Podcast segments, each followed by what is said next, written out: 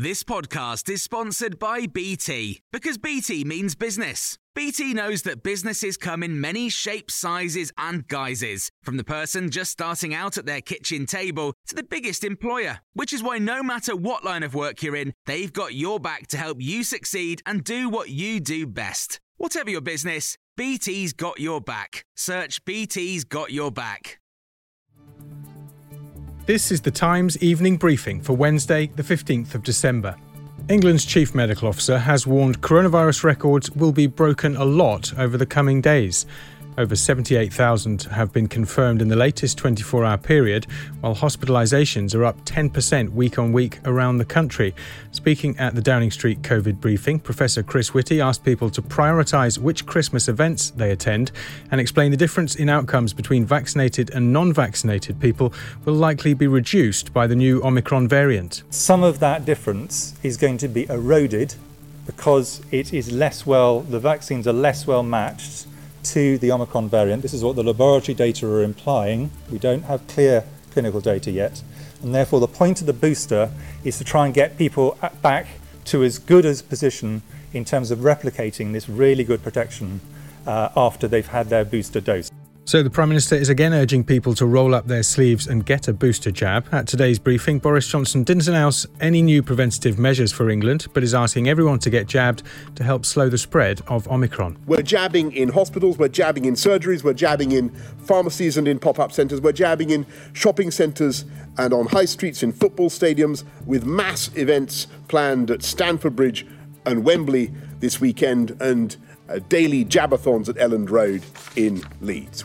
The Prime Minister did reveal some good news, though, with hospital admissions falling among vulnerable age groups who've had more booster shots, while 12 to 15 year olds can get their second dose from Monday. A former hospital maintenance worker has been handed whole life sentences for murdering two women in the 1980s. 67 year old David Fuller admitted killing Wendy Knell and Caroline Pierce and sexually assaulting bodies in mortuaries. The court heard as many as 100 women and girls may have been victims of his. Savannah Brockhill has been jailed for life with a minimum of 25 years for murdering Star Hobson, her partner's 16 month old daughter. The child's mother, Frankie Smith, will serve eight years for causing or allowing her death. The toddler was subject to months of assault and psychological harm. Daily rail journeys in Britain have fallen to a five month low as the Omicron variant of coronavirus affects demand. Figures show trips are at 55% of pre pandemic levels. New checks on goods travelling to Great Britain from Northern Ireland and the Republic are being delayed. The controls, covering mainly food and agricultural products, were due to start on January the 1st. The UK government says existing arrangements will remain while discussions with the EU continue. And there's been widespread criticism of the government's decision to slash grants for new electric cars by 40%. The trade body for manufacturers says it couldn't come at a worse time. You can hear more on these stories throughout the day on Times Radio.